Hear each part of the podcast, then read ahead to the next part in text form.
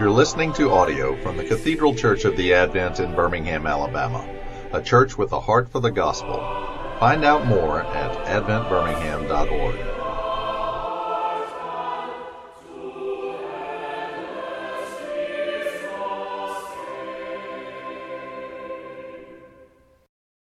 Let's pray together.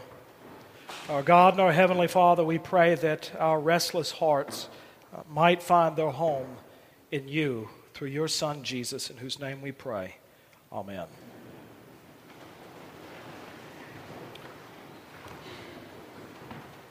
We catch up uh, with King David, and this is uh, really, literally, the crowning moment in his life. We get some Old Testament math here in 2 Samuel chapter 5, and I would invite you to follow along because our lectionary omitted what I suppose they think are the difficult verses, uh, but I think are the most important verses uh, in 2 Samuel chapter 5. And so if you'd like to follow along, that's page 257 in your Pew Bibles. And here we're given math uh, as to uh, how long David has been reigning. This is 15 years, well, just to give you an idea, 15 years after Samuel anointed him to become king of Judah. And then there was infighting between the house of Saul and the house of David. And then for another seven, he ruled over all of Israel there in Hebron. Uh, I'm sorry, not over Israel. He ruled over Judah there in Hebron.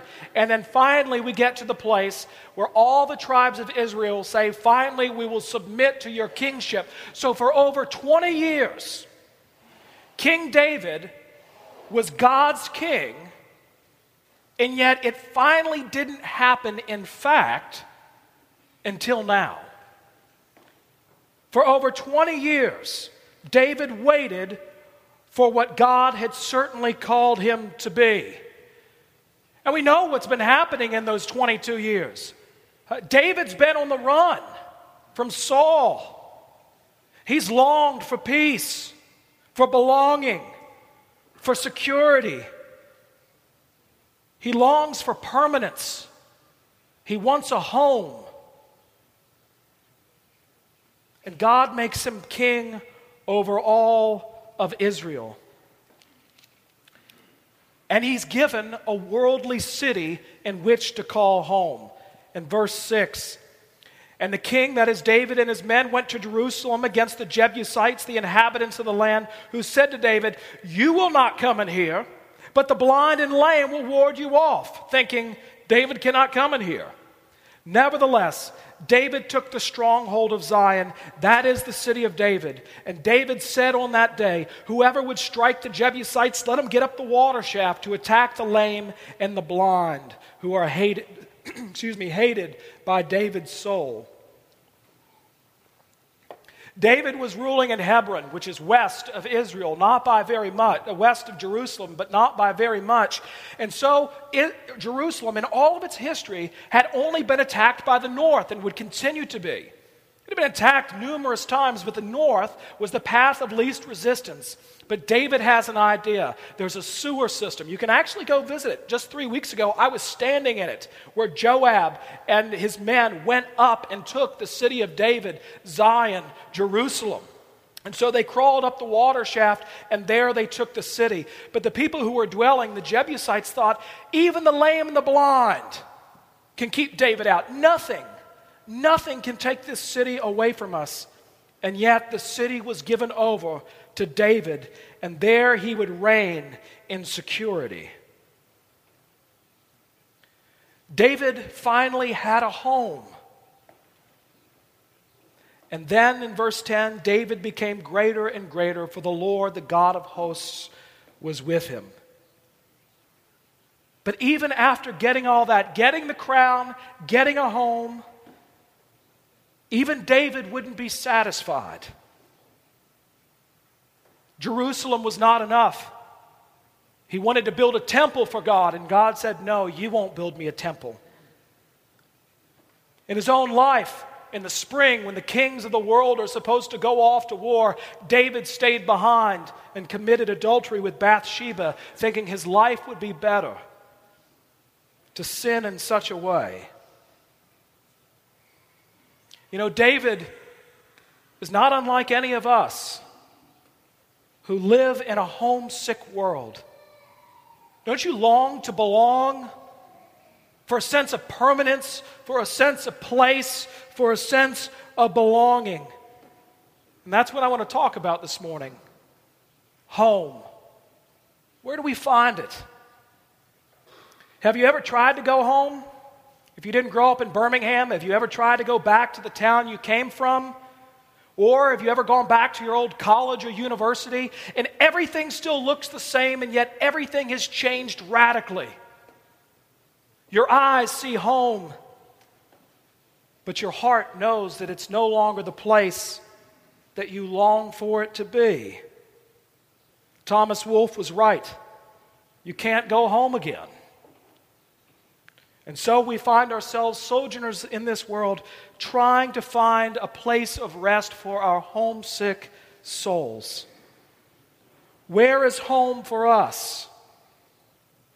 This homesickness, I believe, is at the root of the epidemic of depression in our country.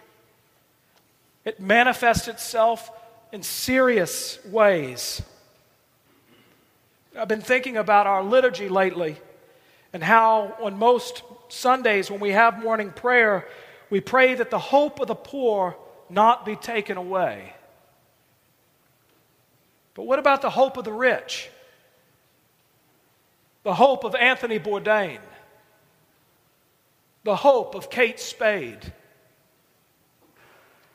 All the people who seem to have gotten where they're supposed to be, who have it made, who have reached the top of the profession, who have accumulated accolades and have everything that they could possibly want, and yet find that it's not enough. And that life, in fact, would be better if they were to take their own lives. The suicide rate amongst the well to do, the well accomplished,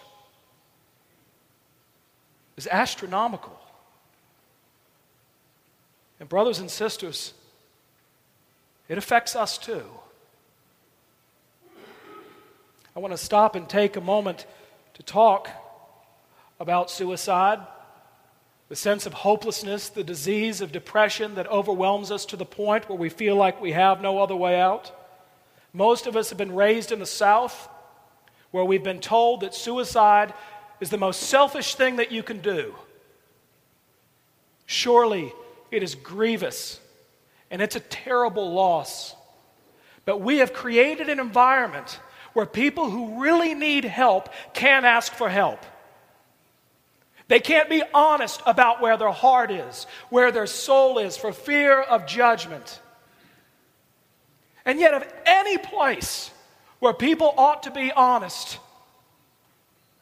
in this world, it's here. Not necessarily because of this place, but because who is in this place. Brothers and sisters in the Lord Jesus Christ. And friends, if you're in a dark place today, if you feel like there's no way out, know that we are here for you. And to reach out and to ask for help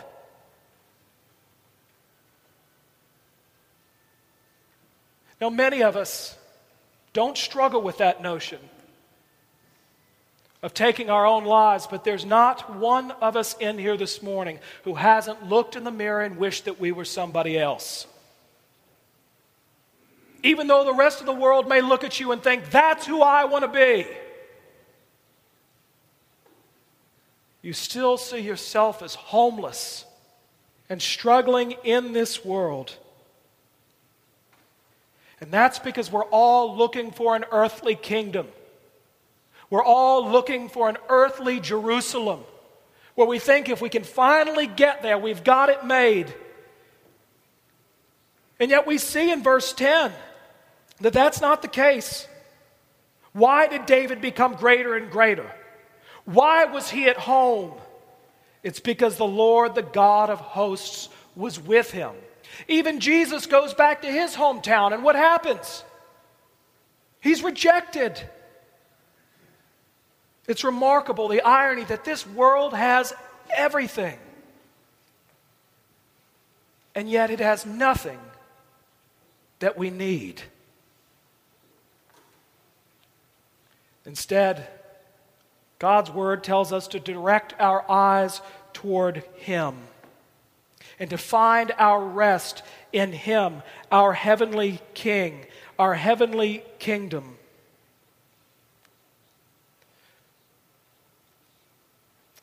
So many of us struggle with this homesickness. We're all in the same boat. And we don't know where to turn. Even those of us that know that there's no such thing as home, that the Son of Man had no place to lay his head. But what do we do as we sojourn in this world? How do we, how do we deal with our heart sickness? We hear the words of the Lord Jesus Christ himself, who, when he came to Nazareth, where he had been brought up, he went to the synagogue and he stood up to read.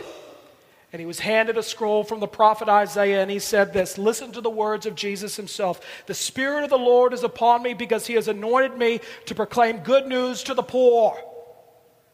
Not economically necessarily, but poor in spirit. Whether you be down and out or whether you be Anthony Bourdain. He has sent me to proclaim liberty to the captives and recovering of sight to the blind, to set at liberty those who are oppressed, to proclaim the year of the Lord's favor. And he rolled up the scroll and gave it back to the attendant and sat down. And everybody's eyes were fixed upon him, and he said to them, Today this scripture has been fulfilled in your hearing. He says to us, Let not your hearts be troubled. Believe in God, believe also in me. In my Father's house are many rooms. If it were not so, would I have told you that I go to prepare a place for you? And if I go and prepare a place for you, I will come again and I will take you to myself, that where I am, you may be also. Are you homesick? Is your heart wandering this morning? Does it cry out for belonging? It ought to, because your real home is a heavenly one, not a Jerusalem built by human hands. It's not one that you have to storm the ramparts to get to. It's not one that, like Joab, you have to crawl through sewers to get to. It is the New Jerusalem. And at the center is the very Lamb of God who takes away the sins of the world who died in order to give you a home. And there will come a day when we will be delivered from this world and we will stand before its gates. And upon seeing you, they are thrown open wide by the command of the king. And you will make your way through that glorious and great city. And the king himself, who sits at the center, will be raised from his throne. And he will open his arms and he will embrace you, his son, his daughter. But while we sojourn, this promise is still real for us now. Our gathering together this morning is the earthly manifestation of the heavenly gathering of those who sit around the throne of God. We are the saints gathered because of what Jesus Christ has done for us. And his call to come home is upon each and every single one of us now.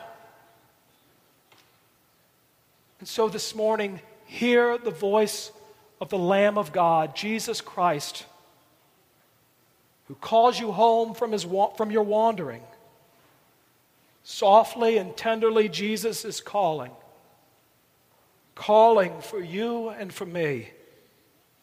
See on the portals, He's waiting and watching, watching for you and for me.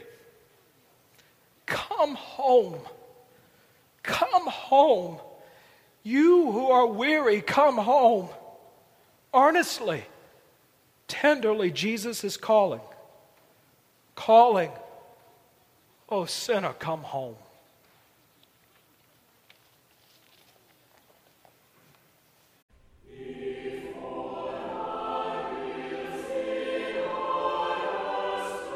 You've been listening to audio from the Cathedral Church of the Advent. If you live in Birmingham or find yourself visiting, we hope you'll join us at one of our Sunday services. Find out more at adventbirmingham.org.